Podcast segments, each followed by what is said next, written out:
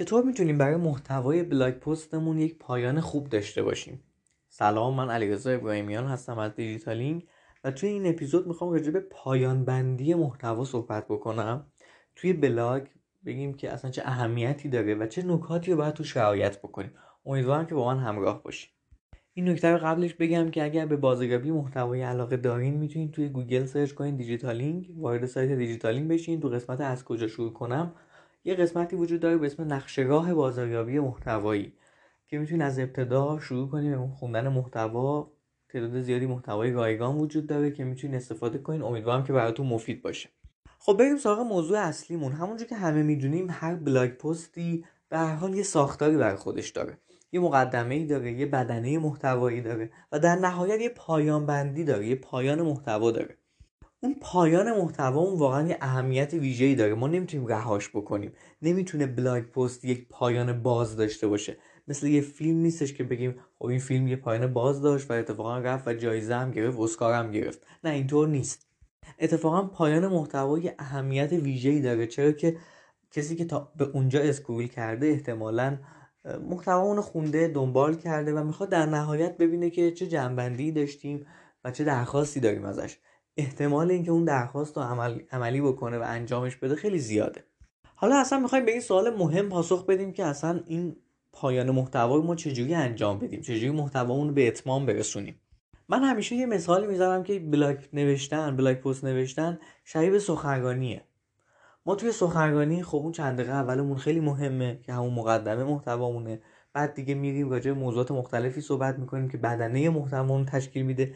در نهایت آخر سخنرانی خیلی مهمه که من چطوری بتونم جنبندی کنم و یه درخواستم از کاربر بکنم از اون شنونده های حاضر در صحنه توی همایش بکنم و در نهایت تموم کنم صحبتم رو. اگر اینطور به قضیه نگاه بکنیم با این مثال فکر می‌کنم موضوع برامون شفافتر بشه. من در ادامه به چند تا نکته اشاره می‌کنم که باعث میشه ما یه پایان خوب و مناسبی برای محتوامون داشته باشیم. اولین موضوعی که می‌خوام بهش اشاره کنم خلاصه محتواست. خیلی خوبه که بلاگ پست ما یه خلاصه ای داشته باشه شاید شما اسمشو بذارین جنبندی. توی خلاصه محتوا نکته ای که باید رعایت بکنیم اینه که ما قرار نیست تو این بخش چیزی به مخاطب اضافه کنیم. ما فقط اومدیم حرف هایی که توی بدنه محتوامون توی قسمت بالای محتوامون زدیم رو جمع کنیم.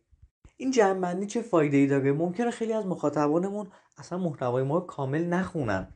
ولی وقتی scroll می‌کنن و یه بخشی رو باش مواجه میشن به اسم جمع‌بندی یا خلاصه محتوا احتمال داره اونها رو بخونن. ما همیشه تو سایت دیجیتالینگ همین رو داریم. به صورت bullet وار میایم و توی چند خط خلاصه ای از محتوامون رو میگیم. باید اینو در نظر داشته باشیم که قرار نیست دوباره توی جمع همه چیز رو بهش اشاره کنیم. فقط اون نکته های کلیدی اون موضوعاتی که واقعا highlight ن یعنی من قراره که اون آدم مثلا هزار کلمه قرار بخونه خب اون هزار کلمه که تو خاطرش نمیمونه اونا که نمیره بهش عمل کنه. احتمالا بخش جزئیشو میاد توجه می‌کنه بهش. اون موضوعات رو من می‌کشم از دل محتوام بیرون و توی جمع‌بندی یا خلاصه محتوام میارم پس اینطور نگاه کنین که یا مخاطب کل محتوا رو خونده و اومده این قسمت هم بخونه که کامل تو ذهنش بمونه یا اینکه اصلا نه کلا یه کرده یا اسکرول کرده فقط بخشای مختلف رو دیده و تمام. و در نهایت می‌خواد اون چند تا جمله رو هم بخونه و یه جنبندی داشته باشه یه چیزی آیدش بشه و دیگه سفر رو ترک کنه یا بره سراغ یه مطلب دیگه. خب این شد نکته اول. نکته دوم همونجور که قبلا هم گفتم این بخش یعنی بخش پایانیمون بهترین فضا هست برای اینکه ما از کاربر یک درخواست داشته باشیم.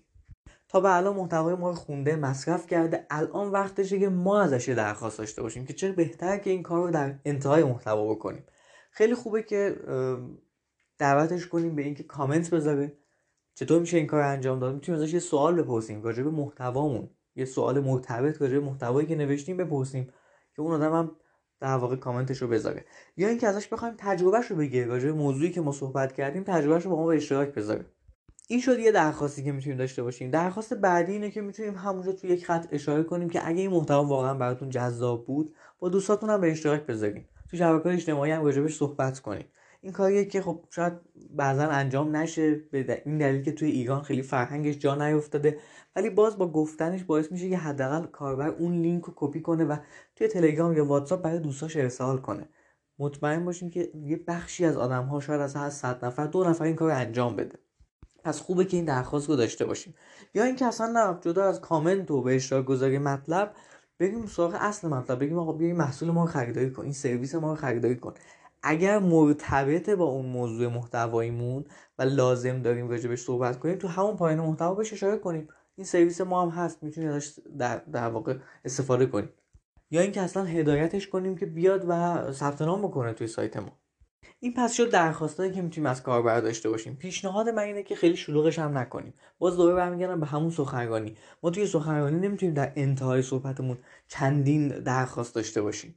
ما نهایتا یک یا دو درخواست می‌تونیم داشته باشیم که آدم ها واقعا بهش توجه کنن گوش کنن و عمل کنن اون درخواست نکته سومی که می‌خوام بهش صحبت کنم اینه که ما تو پایان محتوامون قرار نیست خیلی طولانی صحبت کنیم. همون خلاصه محتوا یا جملاتی که داریم میگیم خیلی باید کوتاه باشه. چون دیگه واقعا کاربر تا الان دنبال کرده محتوا اسکول کرده. اونجا دیگه قرار نیست چیز زیادی بهش اضافه بشه. ما همش داریم جمعبندی می‌کنیم. خیلی پایان طولانی هم واقعا خسته کننده است. باید یادمون باشه که محتوامون قرار جذاب باشه. تعداد کلمه یا اینکه چیکار کنیم که توی اون نتیجه بگیره با این اتفاقات صورت نمی‌گیره. اینکه آب ببندیم توی محتوامون به نتیجه نخواهیم رسید. نکته بعدی که خیلی توصیه همیشه این کار انجام بشه اینه که ما می‌تونیم همونجا کاربر رو دعوت کنیم به یک مطلب مرتبط.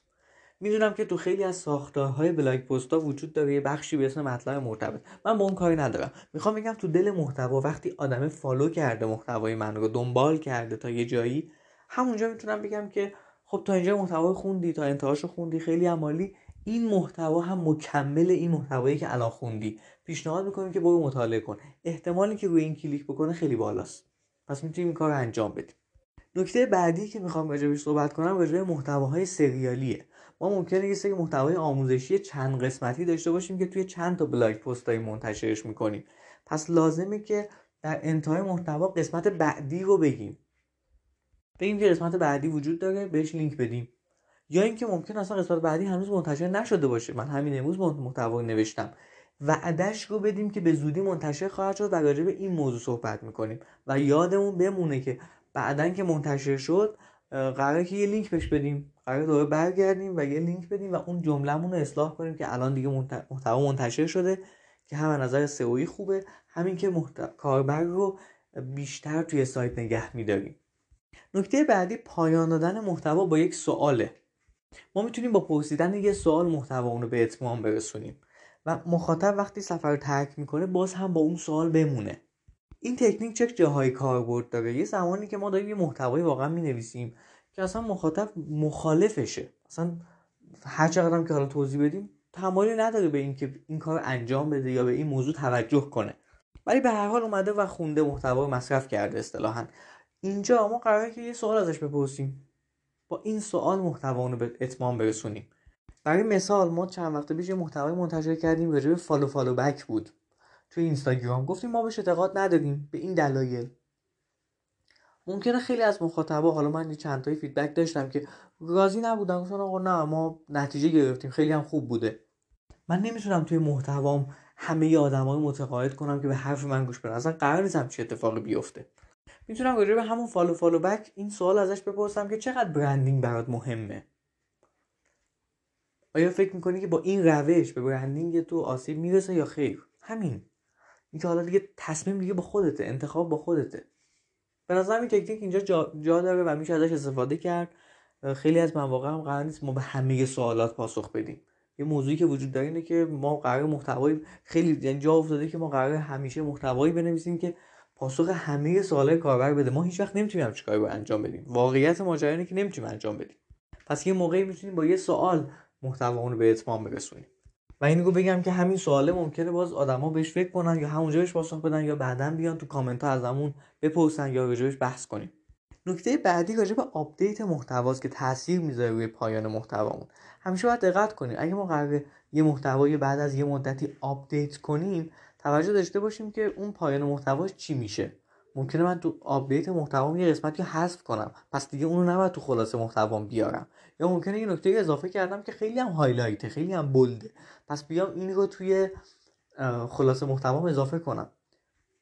یه زمان هم می‌بینم که اصلا من یه سرویس جدیدی ارائه دادم یه محصول جدیدی ارائه دادم و می‌تونم تو بعضی از محتواهام اشاره کنم که آقا بیا محصول بخر.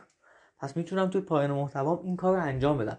توی update محتوا باید به این موضوع دقت کنیم که خلاصه و در واقع بخش پایان محتوا هم باید update بشه.